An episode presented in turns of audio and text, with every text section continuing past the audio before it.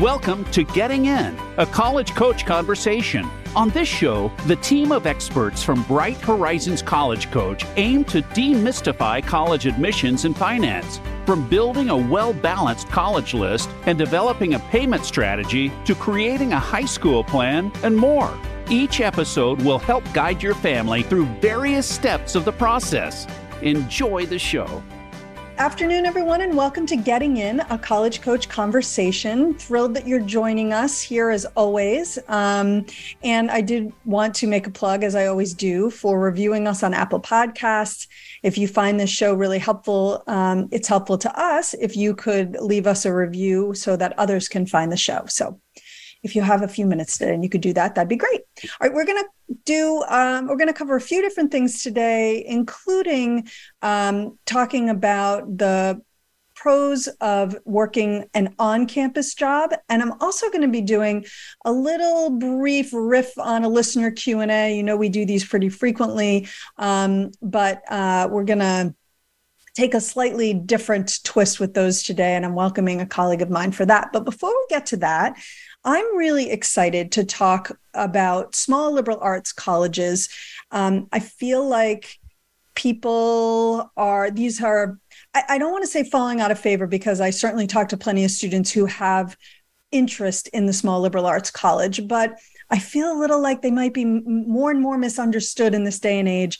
And so I'm particularly thrilled to welcome Dr. Sue Stuebner to the show. She's the president of Colby Sawyer College, uh, here in, I was going to say here in New Hampshire, but I'm not in New Hampshire. I'm in Maine, but here in New England. Um, and uh, Sue, welcome to the show. Thanks for joining. Beth, thanks so much for having me. Absolutely. So, why don't we start out for our listeners who maybe are not as familiar, but can you tell a little tell us a little bit about Colby Sawyer?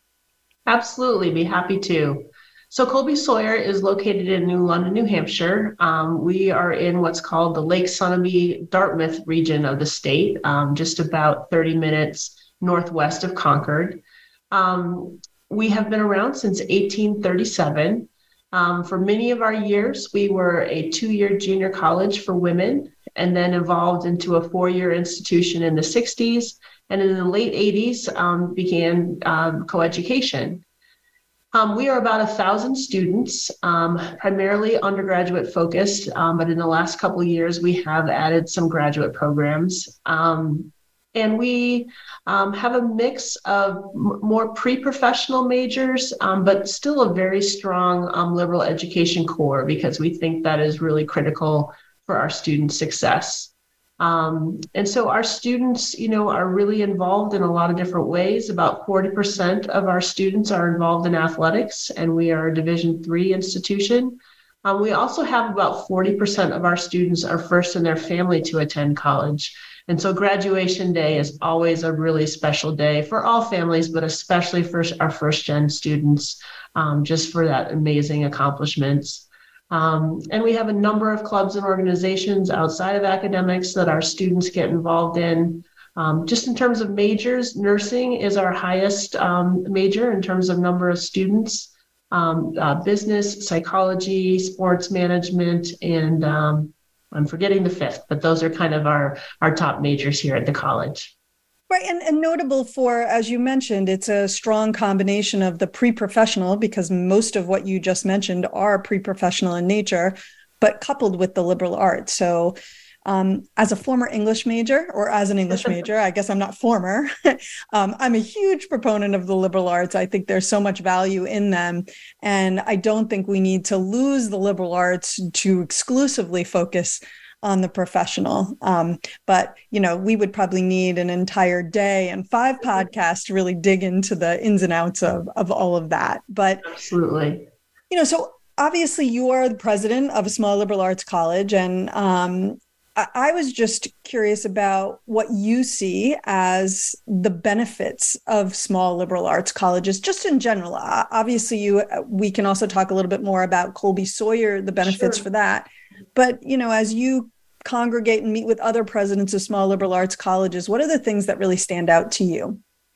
Absolutely. And, you know, I've really dedicated um, my 30 years in higher education to um, more regional private liberal arts colleges. And um, there's certainly um, liberal arts institutions that kind of run the whole gamut in terms of the ability of students that attend them. But I think one commonality that we all have is that students can really get a personalized education at our institutions. Um, they will never be a number in a class. Um, the faculty will get to know them individually and can actually help move them on a path, um, whether there's internships or some sort of senior project or thesis um, that is really designed specifically to their interests. Um, as you just mentioned a moment ago, um, the critical nature of the liberal arts education, um, partnering with whatever you major in. Um, at Colby Sawyer, for example, our nurses are BS students rather than BSNs because we think it's so important that they not only get their professional training, but that they're able to communicate and problem solve and anticipate the future changes in their professions. So, students from these institutions really get an opportunity um, to not only be ready for that first job, but also to be ready as their career unfolds because they have that liberal education foundation. And then the last thing that comes to mind is I think these institutions are incredibly transformative. Um, every place that I've been and at the national conferences where I meet with my peers, there is such tremendous growth between the first year and the senior year um, at these institutions. Our students are not only successful in the classroom, because of our size, they, they have many leadership opportunities across campus. Um, and again, that personalized education, they just they grow in amazing ways. And so by the time they get to be seniors and, and commencement, you know, they're ready to take on the world. So um, it's always a privilege to work with these kinds of institutions.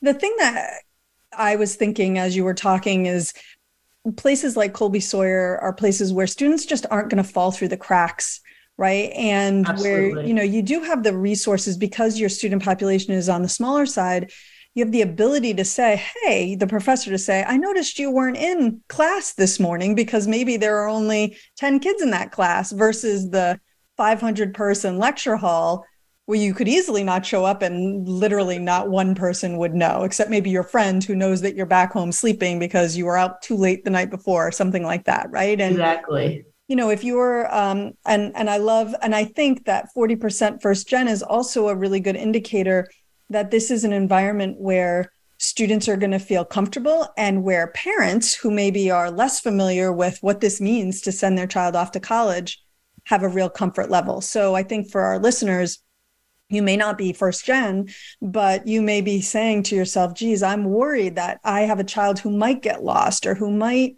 not show up to that lecture at uh, 9 a.m. on a Monday morning. And I love the idea of them being in an environment where people will notice. And um, you know that is that's a good feeling. Not all kids are suited to going to a big school where they will be in some ways a number. And that's right. that can be fine, right? But it's not for every student. Yeah, I mean, ultimately, you hope that every student finds the best fit for them. And as you say, um, not every student is ready to navigate a really large institution. Um, I have a funny story about the the uh, fact that you mentioned about professors and others um, noticing if you're not yes. in class. Um, you know, when when winter ends here and the sun comes out in the springtime, our students kind of flock to the quad. And one of our business professors actually saw one of her students lounging on the quad instead of being in her class.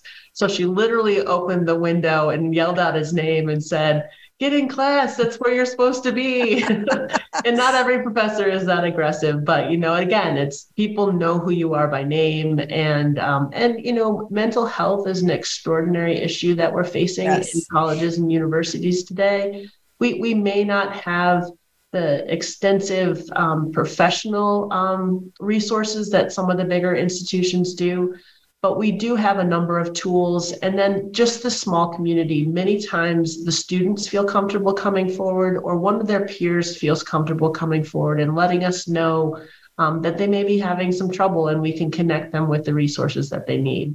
Yeah. and I mean, for all that there are schools out there with extensive professional resources, what we certainly are seeing is that those resources are stretched to their limits. Yes. And so while on paper it might look really impressive, the reality is that a really supportive community can be just as valuable, possibly more so than a real huge professional community, um, because we've seen that that can fail to support students. Um, I mean, obviously, it's a big crisis. Colleges everywhere are doing the best that they can, but um, I do love that point, and it is a great one. You know, not not only is not every student ready to go and navigate a large institution, but even if they are ready for it, it may not be the best for them emotionally, or you know, just from that perspective of going from a place for some students you're going from high school where maybe everybody knows your name to go to a huge um, college where nobody knows you can be really disconcerting. I know that. I actually experienced that. I graduated with 64 students in my high school class and then went on to a pretty big school where there were um, you know 20000 undergrads. And while wow. I was okay. I was, you know, fine with advocating for myself. There definitely was that feeling I had from time to time of just nobody knows me here and everybody knew me where I was. And so uh-huh. that's another student that I often think about when I think about small liberal arts colleges is you know someone who really values their place in their current community and would like to establish something similar when they head off to college. Yeah, I completely agree and I think you know, students at smaller institutions really have an opportunity to make an impact. You know, I think actually everyone across our community, whether, you know, you're on the facilities team to our faculty to even, you know, our administrators, um, but especially our students as well, they can actually make really significant change um, in the college community. So if there isn't a club that's offered, you know, they can very easily, you know, gather a few friends and create one um, again, they can hold so many different leadership opportunities, which just help complement what they're learning in the classroom. Um, and so I think it is a really wonderful atmosphere for for a number of students. Um, some of our students, you know, might have been overshadowed by a, an older sibling. Um, some went to really large institutions at high schools where, you know, they just maybe couldn't get into that leadership opportunity that they wanted. Um, and then I mentioned the first generation students who it, this is an entirely new landscape for them. And so that supportive environment from all the faculty and, and the entire community really matters. Yeah, no, it's a great point, right? The flip side of that, where you coming from a place where maybe very few people know you and being able to make your mark when you end up in a smaller, smaller college. I, I love that point. Um, we would be remiss if we didn't talk about what is always the elephant in the room when it comes to college, and that is cost. Yeah. And I do think that the perception is that small liberal arts colleges, private colleges tend to be really expensive. And so I think many families write them off without ever taking a look um, Colby Sawyer has a really cool transparent tuition program. And I'd love for you to share a little bit more about that. And then just also about your thoughts on the cost of small liberal arts colleges in general. Absolutely. And you're absolutely right, Beth. I think. Um, you know, a lot of families are um, dismissing private institutions solely based on the sticker price. Um, in fact, Sallie Mae last year came out with a really comprehensive study that indicated that 80% of families and prospective students dismiss private institutions, again, solely based on their listed price and don't go to the website, don't explore financial aid. Yeah. Um, you know, and, and so that's a, a, really big segment of prospective students that we're not in conversation with, or many schools are not in conversation with. What many families don't know is that there is substantial merit and need based financial aid at these institutions. And unfortunately, it's become it's game is not the right word but it's a model that's very confusing for families we have these very high listed prices and the actual amount a family will pay is significantly less because there's very large merit scholarships and then also need-based financial aid as well and so, based on um, the Sallie Mae study and our concern about reaching students, especially with fewer number of high school students in New England in the next 10 years, Um, and also just you know being concerned about kind of this gamemanship around high price um, and and high discount. Um, this past year, we did do what's called a tuition reset, where we lowered our, our tuition price from $46,000 to seven, $17,500. Wow. Um, so the, the, the scholarship that students receive has gone down from about 30,000 to, you know, about 8,000. Um, but we want students and families to know right from the beginning that they're going to pay less. And that, you know, again, because we have such a large first generation population that may not know what questions to ask. Yeah. Um, we want them to know it's affordable to come to Colby Sawyer and, you know, very comparable to many of the public institutions in our state. Yeah, absolutely. I mean, that's a, that's a great price and it's nice to know it up front um, we spend a lot of time on this podcast talking about exactly that and looking into merit options and not looking at the sticker price and digging in and doing, you know, the um, the calculators on the different schools' yeah. websites and things like that. But if you're not listening to this podcast and you don't get a ton of support in your high school, or maybe there is a lot of info, but it's tough for you to piece through it all, the easy thing is to just say, well, you can always just go to UMass Boston, or you can yeah. go to UMass Dartmouth, or you can go to, you know, UMass, the the flagship in Amherst, right? Um, yes. And not looking any further. Um, same with New Hampshire. You've got a great uh, state institution, but it's a it's bigger and you know it's not going to be for every student so i love that you guys have done this i of course would love it if more colleges would do that i would tell you that my uh, the finance experts on my staff would also love it, even though it might threaten their the need for what they do. Um, anything that makes things more transparent is is great and helpful to everyone. So, absolutely. Um, yeah, I, I appreciate you joining the the call today or the podcast today, Sue. Uh, thanks so much for taking the time. Thank you for having me. Absolutely. Okay, we're going to take a quick break, and when we come back, we're going to do a little bit of a twist on our listener Q and A. So don't go away.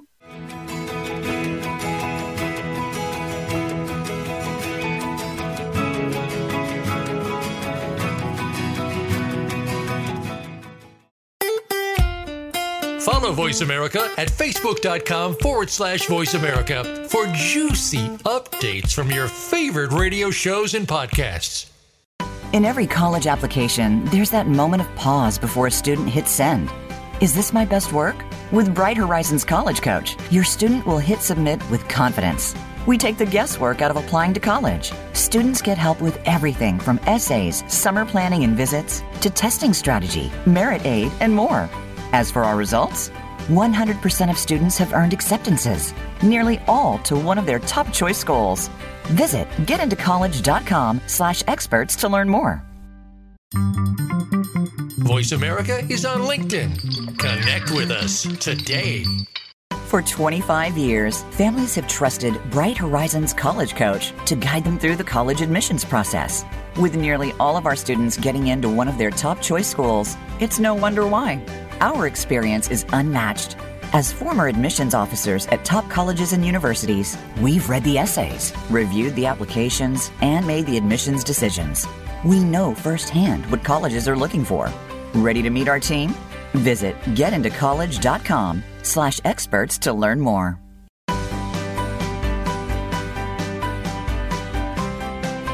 You are listening to Getting In, a college coach conversation. To submit a question for an upcoming listener Q&A segment or to suggest an idea for a future segment, please send an email to gettingin.voiceamerica at gmail.com. Now, back to the show. Welcome back, everyone, to Getting In a College Coach Conversation. So, I promised before the break that we were going to do the listener q&a but a little bit of a twist on the listener q&a and very excited to welcome my colleague uh, steve fernandez brennan who also happens to be a former ao at occidental at marquette at loyola university chicago and regis. So he's bringing a huge wealth of knowledge to the pod today. Welcome steve. Thanks so much beth. Great to be here. Absolutely. Very excited to have you join. And to our listeners who might have been expecting a segment on colleges for students on the autism spectrum. My colleague who was meant to join me is not feeling well, so we are going to postpone that. Steve is stepping in literally at the last minute to um, fill in for her. So we're going to have some fun with this, and I really appreciate it. Absolutely. Um, all right. So we get a lot of listener questions, um, very legitimate questions, and um, we're going to look and talk about those and, and talk about the answers today. But there was some things that struck me about this particular batch of questions, and that was the whole kind of like blanket statement nature of what to do or not to do, and then also the panic that can set in when you're listening to what other people are doing or telling you that they're doing and things like that. So um, I thought we could kind of tackle that alongside the actual answers to some of these questions. So um, we got this question uh, through Facebook from Joe, who asks, um, says he has a question on reporting AP scores. My son has taken nine classes and uh, presumably nine AP classes and nine exams. Um, he has four fives, Great. three fours, Great. and two threes. Good. so right, which is great, right? Um, Yeah. And I just I, I I feel the need to throw out there that taking nine AP classes and nine AP exams is not necessarily a expectation for students. Uh, and just because Joe's child has done this doesn't mean, or Joe's son has done this doesn't mean that your son or daughter need to do this. I'm just going to throw that out there. Um, but Joe's actual question is Do we report the threes on applications for top 50 schools? So, Steve, what's your initial gut reaction to that? My initial gut reaction is it depends, Beth, like so much of this, right? So, yes. um, generally speaking, we say that fours and fives, you want to report those. Those are great scores. You want to report those to every school. Threes, uh, maybe not. I will say that the University of California system, you should report all scores, all AP scores, even if the student doesn't pass the AP exam, because they will look to see if there's a score if the student has taken an AP course. Other colleges and universities don't do that. They don't say, hey, I see the student took AP US history. I don't see a score. Where is it? They're busy. They have hundreds of these to read. They're not digging through looking for missing information. They're just looking at the information in front of them. So always report fours and fives, report threes definitely for the UCs. For other colleges and universities, maybe not. If you're applying for highly, highly selective colleges and universities, the threes are not going to help. And why submit information that doesn't put you in the best possible light? And, and I think what I would further, yes, to everything you just said. Um, and what I would further add to that is um, the piece of the question that kind of had me like, is the top 50, right? Top 50 where top 50 who who's saying what's top 50 what's not top 50 and i believe you know joe not to pick on you but i think what you're probably talking about is top 50 for us news and world report which you know again i'm just going to take a deep breath and remind everyone that this is a list compiled to sell advertising on a website and it was created to sell magazines.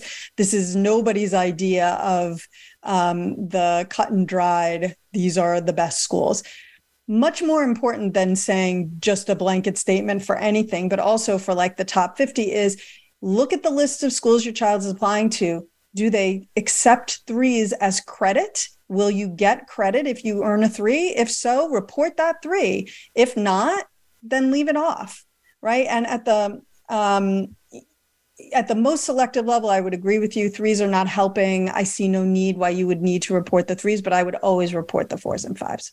So I love how both of us took a deep breath when we talked about the top 50 and the rankings, right? Yeah. yeah. I just, yeah. you know, again, top 50 for who? I would if if if our listeners take nothing away from this, I really really wish you would all take away that like the US News and World Report is utterly useless, should not be. You should develop your own criteria for what's important in a college and then find the colleges that fit that criteria and rise to the top. Okay. Next question. Um, should my son have taken the SAT or ACT in 10th grade? All his friends did, Steve. What do you think? Comparison is the thief of joy, it right? It is. Oh my gosh. My husband and I were just talking about that yesterday. Yeah. So, um, no. And some colleges, is it true, Beth? Do you remember that Carnegie Mellon doesn't accept 10th grade Yes, SAT or ACTs, correct. right? Correct. Yes. And so, no, there's no need to take it in 10th grade. It doesn't matter what all your friends and neighbors are doing.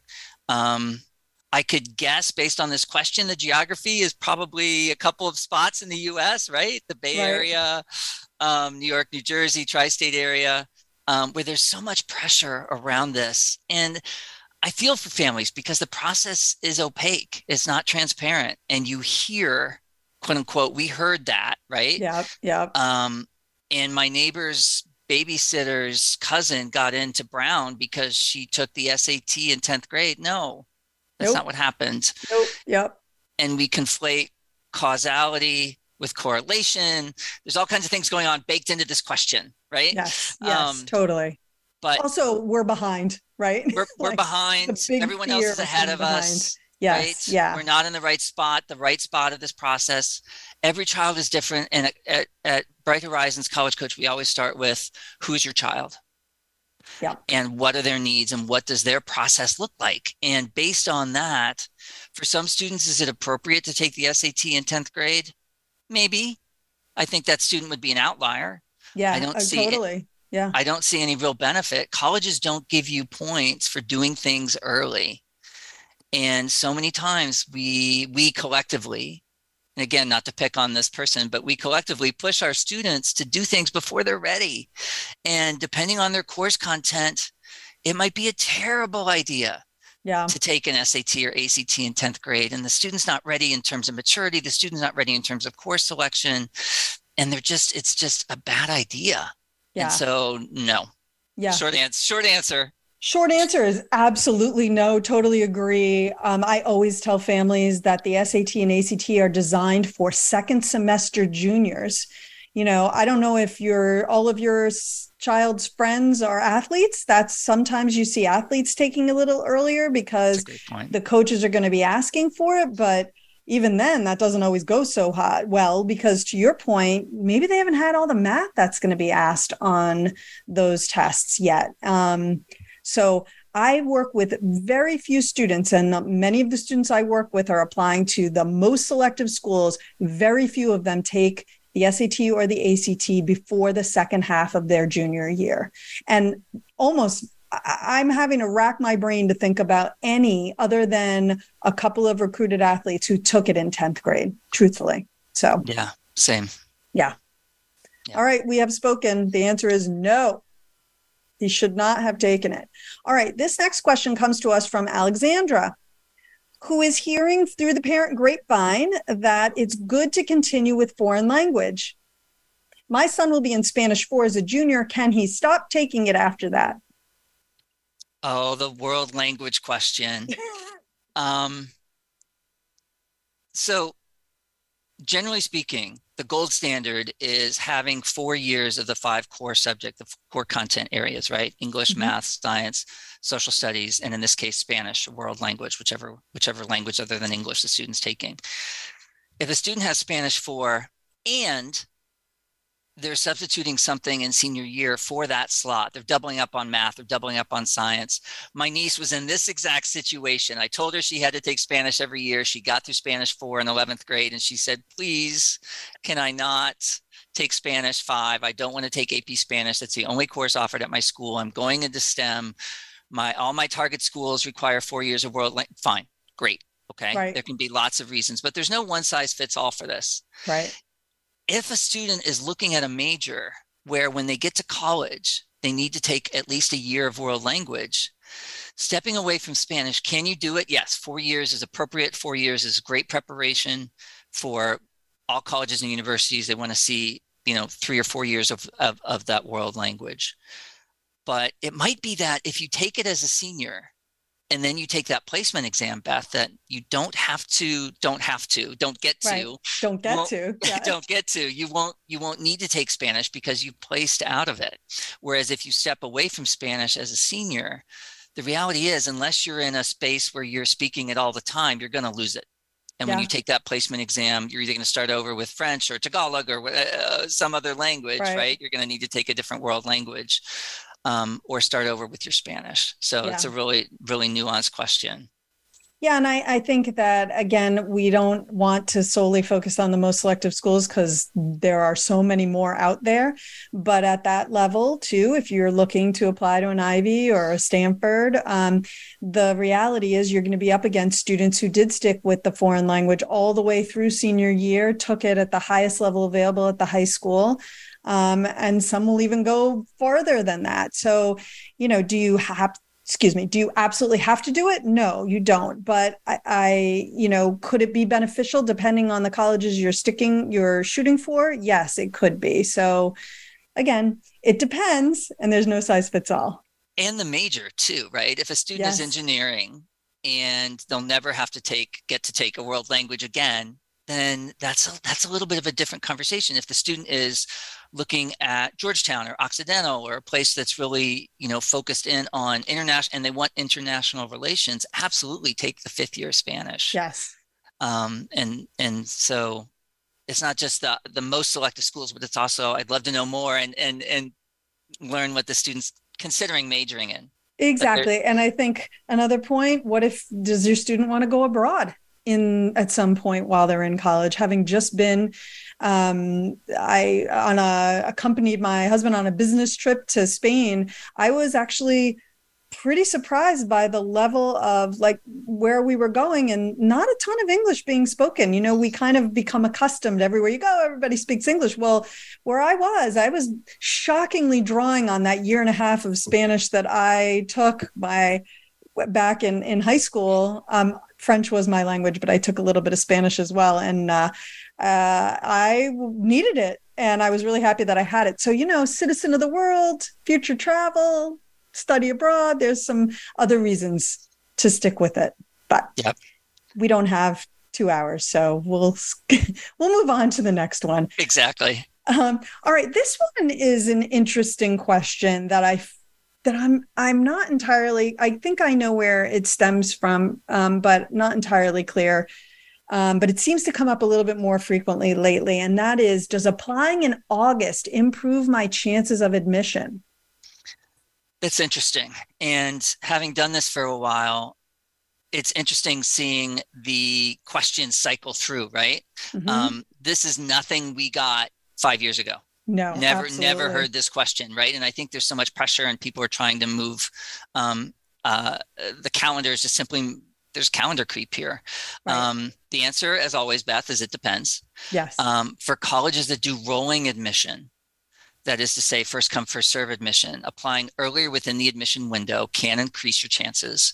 And it's just a good thing to do, just to get that application out the door and to find out earlier in the process, yes, I've been accepted to University of Arizona.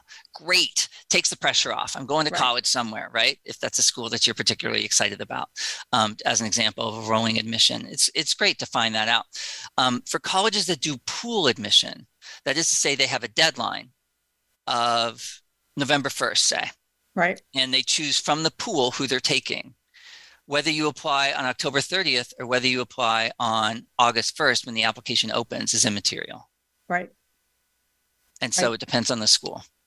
And I think the other thing that is really important, and I know we have a lot of counselors who listen, school counselors who listen to the podcast, is that um, unless you're already back in school in August, your school counselor is uh, almost definitely not going to be working with you in terms of the school's pieces are not going to land in August. And that is generally, by the way, fine, right? You mm-hmm. could send in your part of the application if you feel really strongly that you want to get it in, and then the transcript and the school materials can follow after the fact.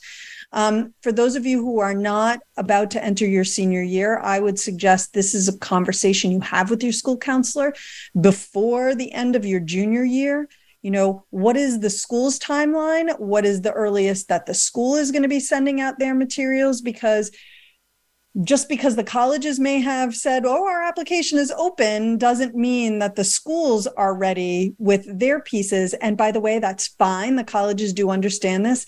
I know that there is, and the names of the schools are not coming to mind right now, but there are a handful of schools out there where um, when you actually submit your application, like the date it comes in can impact your options for housing. This is very few colleges do this. They will tell you that they do it. So you can go and find that out. If they don't say they do it, then they're not doing it. I'm going to make a blanket statement and say if the college is not telling you they're doing this, they're not doing this. Um, but I believe even in that situation, your application, your pieces, the earlier they get in, are what matter. When the school right. stuff comes in, it gets matched up with yours. The school does not need to hit that early deadline. Um, and the high school. The high school, exactly. Sorry. Right. The high school does not need to meet, meet that early deadline. So, um, for those of you who are listening to this and about to fire off an email to your school counselor to say, I need to get my application in tomorrow, you need to be prepared that you can get your part in, but the school's pieces are going to come later. And um, you have to respect that the school has a process and they have worked with thousands upon thousands of students who've gotten into college and believe me, yours is not the unique situation that I know it, this works for everybody, but for me, it needs to go in differently. Right. I, am right. feeling for the school counselors out there. Right Absolutely. Now. Yeah. Yeah. Yeah. I mean, I think August is a little, um, I, I, can think of no school where you must get your application in by August, quite honestly. I even like mid September might be the earliest that I might have a student getting something in. But with rolling admissions in general, I find that so long as it's in by like mid October, even by the end of November, you're probably fine. I don't know. You see anything differently, Steve? No, I agree with that. Yeah. Okay. But I do think, as far as process management goes, just get it out the door. Yeah, right. for sure. And do the yeah. best job that you can. That's it too. Right? You want to make yeah. sure that when you're pressing submit, you only get to submit your application once and you can't recall it and say, "Oh, sorry. I wrote a new essay and it's better," or I just realized that I sent you something that's kind of half-assed because I was so focused on getting it out the door in August and now I want to here's my more thoughtful application, right? You right, got to balance right. it. So That's it. Yep. Anything else to add, Steve, before we uh, wrap up our segment today? Just folks, take a deep breath and don't worry about the neighbor's babysitter. Yes. Don't worry about what other people are doing. Just it starts with your child. It starts with their process. And if you have questions, certainly reach out. I mean, that's why we're here. And and thanks for thanks for listening. Yeah, absolutely. And I, I just want to throw the caveat out there that as soon as I said, yes, I agree with you that Carnegie Mellon doesn't look at scores from 10th grade, I was like, wait, is it 10th or is it 9th? So we're just going to go on record as saying that it's ninth or 10th, not positive. Perfect. I will, uh, we could post something uh, after this segment. I'm going to go look it up, but I, I, I, can't do that and talk to you at the same time. But um, I know that there are, that Carnegie Mellon stands out as a school that doesn't take scores that are done too early. So, Correct. Right. Anyway, all right.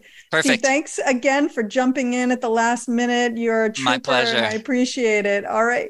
Thanks Anytime, again. Beth. All right. Sounds good. Um, we're going to take a quick break. And when we come back, we're going to talk about the perks of on campus jobs. So don't go away.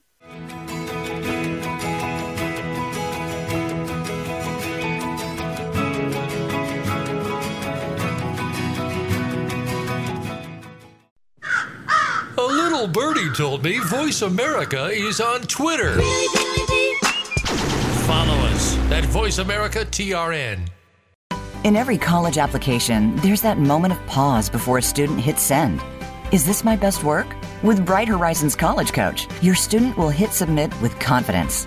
We take the guesswork out of applying to college. Students get help with everything from essays, summer planning and visits, to testing strategy, merit aid, and more. As for our results, 100% of students have earned acceptances, nearly all to one of their top choice schools. Visit getintocollege.com slash experts to learn more. Follow Voice America at facebook.com forward slash voice America for juicy updates from your favorite radio shows and podcasts. For 25 years, families have trusted Bright Horizons College Coach to guide them through the college admissions process. With nearly all of our students getting into one of their top choice schools, it's no wonder why. Our experience is unmatched As former admissions officers at top colleges and universities, we've read the essays, reviewed the applications, and made the admissions decisions. We know firsthand what colleges are looking for. Ready to meet our team? Visit getintocollege.com slash experts to learn more.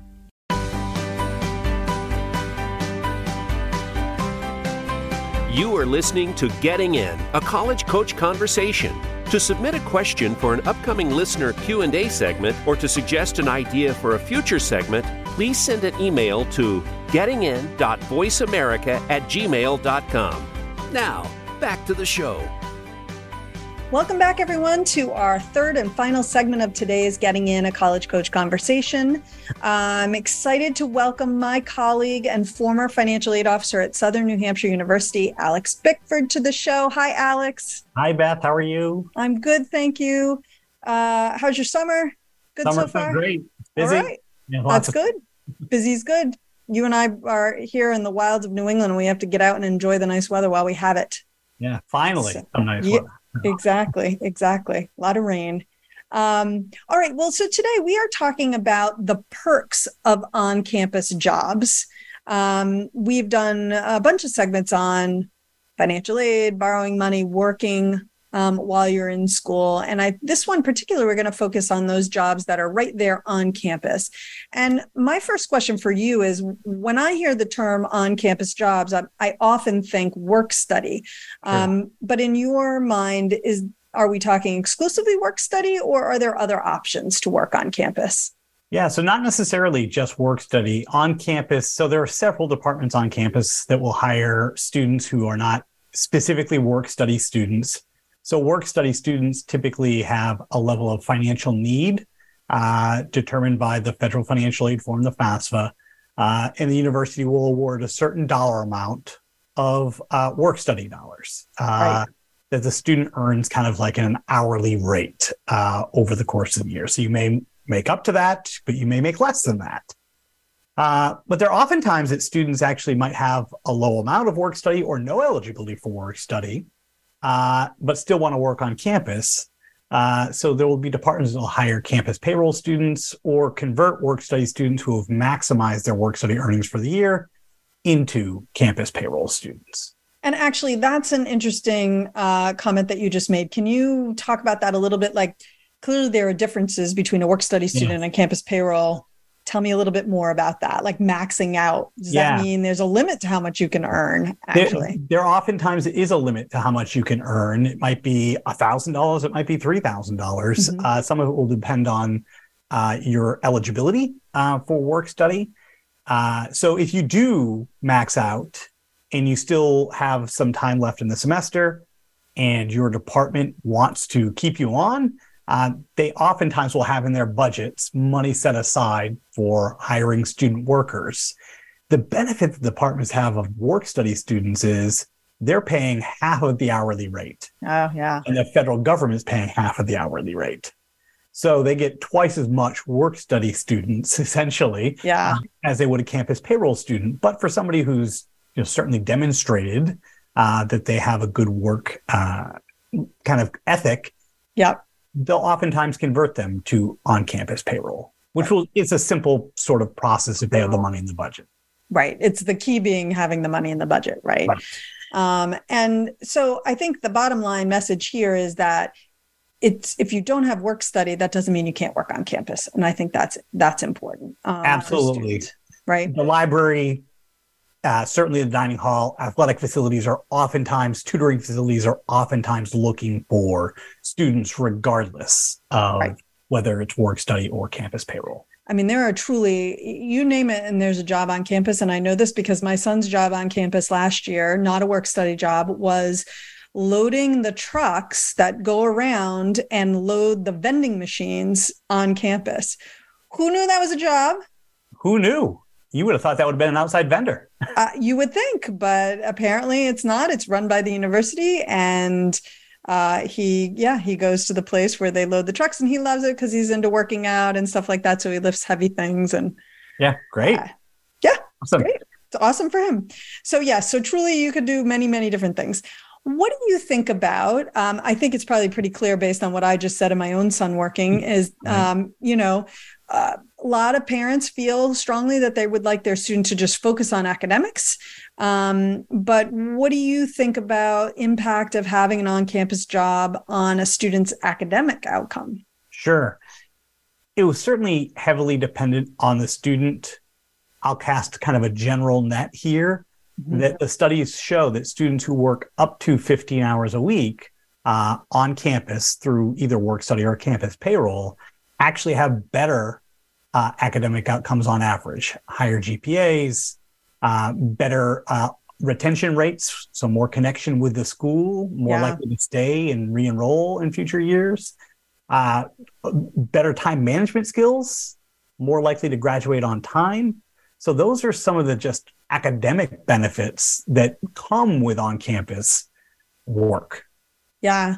Uh, you know, I think this is uh, an idea too that's in some cases kind of carrying over from high school, you know, where parents felt feel like, I mean, it feels sometimes like so few teenagers these days work. I don't actually believe that's true. I think there are probably right. plenty of teenagers out there working. However, many, many, many parents are saying your job is school. Right. And that's it. And I actually think that can be a negative. Um, again personal bias here. I, I um, my son worked in while he was in high school and he works while he's in college. I worked when i was in college. I only worked summers when i was in high school.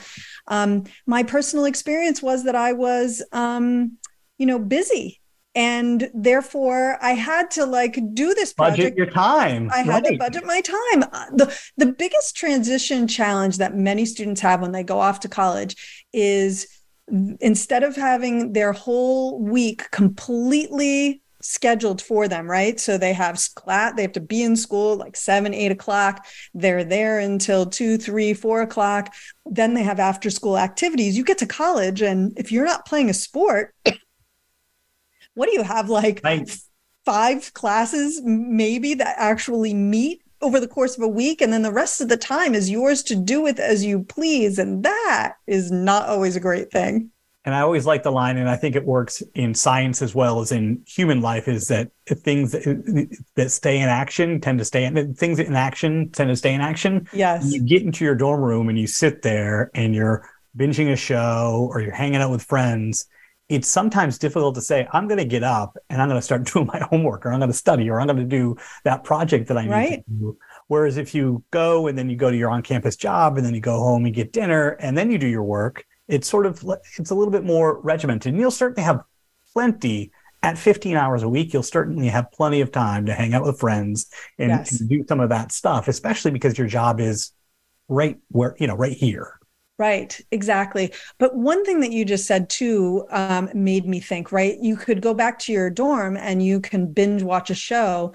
Maybe you're hanging out with friends. Maybe you haven't made many friends yet, right? That's, That's something too. that we hear a lot about is students just sitting in their rooms, they're on their phones, they're on social media, they're not out meeting people a job requires you to leave your room and introduces you to people that you wouldn't have met.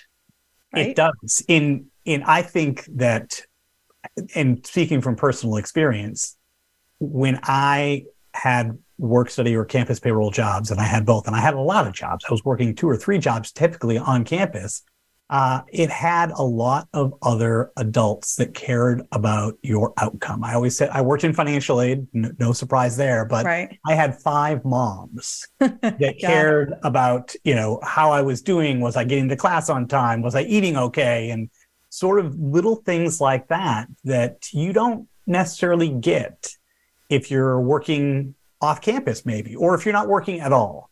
Right. And then the interaction you have with students who are coming in and out of that uh, area or students you're working with, or even just walking to a different area of campus and seeing a different face mm-hmm. gives you the opportunity to meet people that you otherwise certainly wouldn't have. Right, right. And you know, some students get really lucky and they their roommate becomes their best friend. Sure. And you know, other students not so much. They they they and their the roommate they don't get along, or they're just really different people. Maybe they haven't found anyone on their mm-hmm. dorm floor. Um, you know, it gets you on a different schedule. It gets you out of your room. I mean, I, I don't think we could overstress the value of having a part-time job and it doesn't even have to be 15 hours maybe it's a you know one day a week thing for sure. five hours there are all different types of jobs on campus so um, yeah I, I i think it's very beneficial and and and i do particularly like the on-campus piece of it one of the challenges i think with an off-campus job is if you don't have transportation it sure. can make it difficult right to get there whereas on campus theoretically should make it easier. I know there are big campuses where it might be hard to get from one part to another, but usually right. there's a system to get you there. There's a bus you can hop on or something. And something else that I'll say just about working off campus, maybe two things. One would be your off campus job. If you're working at a restaurant as a server or whatever, they don't care if you have winter break. Yeah. Uh, they may not care uh, that you're leaving for the summer.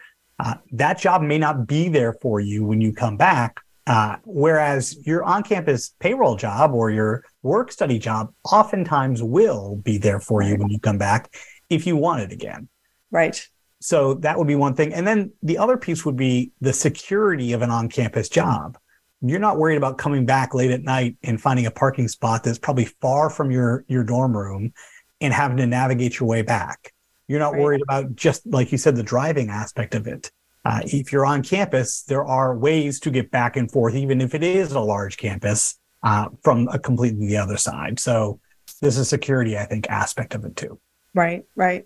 And really quickly, because you have a really great personal story about an on campus job, um, I want to point out that on campus jobs can lead to larger careers, right? So, case in point, Alex, how Absolutely. did you? Yeah. So, I, I had, I think I worked in the athletic center, I worked as a tutor. I worked as an RA. I worked in admissions. I worked in residence hall. Uh, but I also, uh, one summer, decided to stay on campus.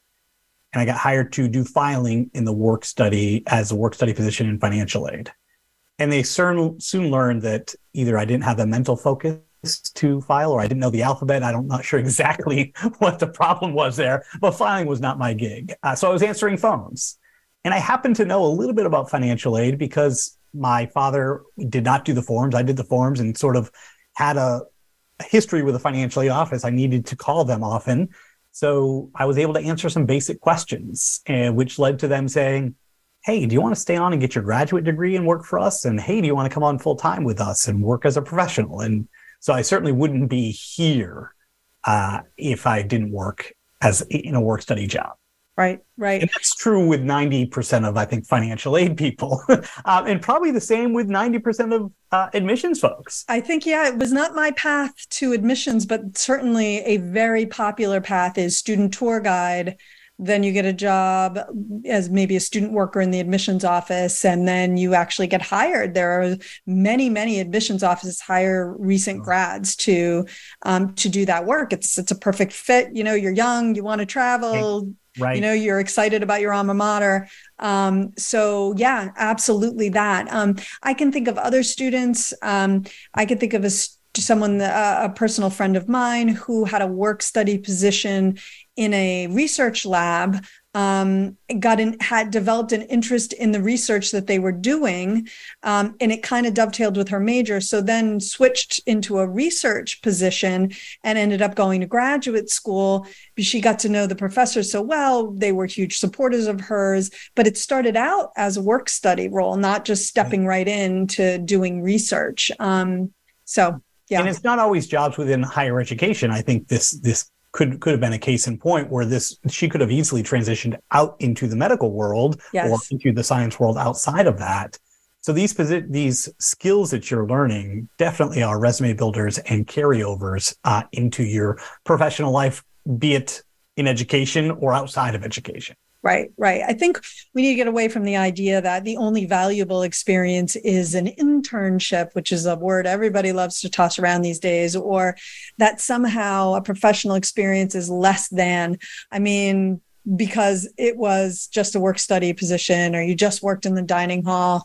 Um, as I've said many times about some of the jobs I had before I launched my professional career, uh, I learned a lot about what I didn't want in a in a job. Sure. You know, and that's valuable too right it's also just building that work ethic and be in working and having a purpose and that purpose may not be your your purpose in life but it sort of helps keep you going and then as you said finding that next thing that is your right. your purpose that is exciting yes on that note alex thank you as always for joining the show we always have nice conversations and i appreciate it it's good seeing you Absolutely. All right. Um, well, next week we are so.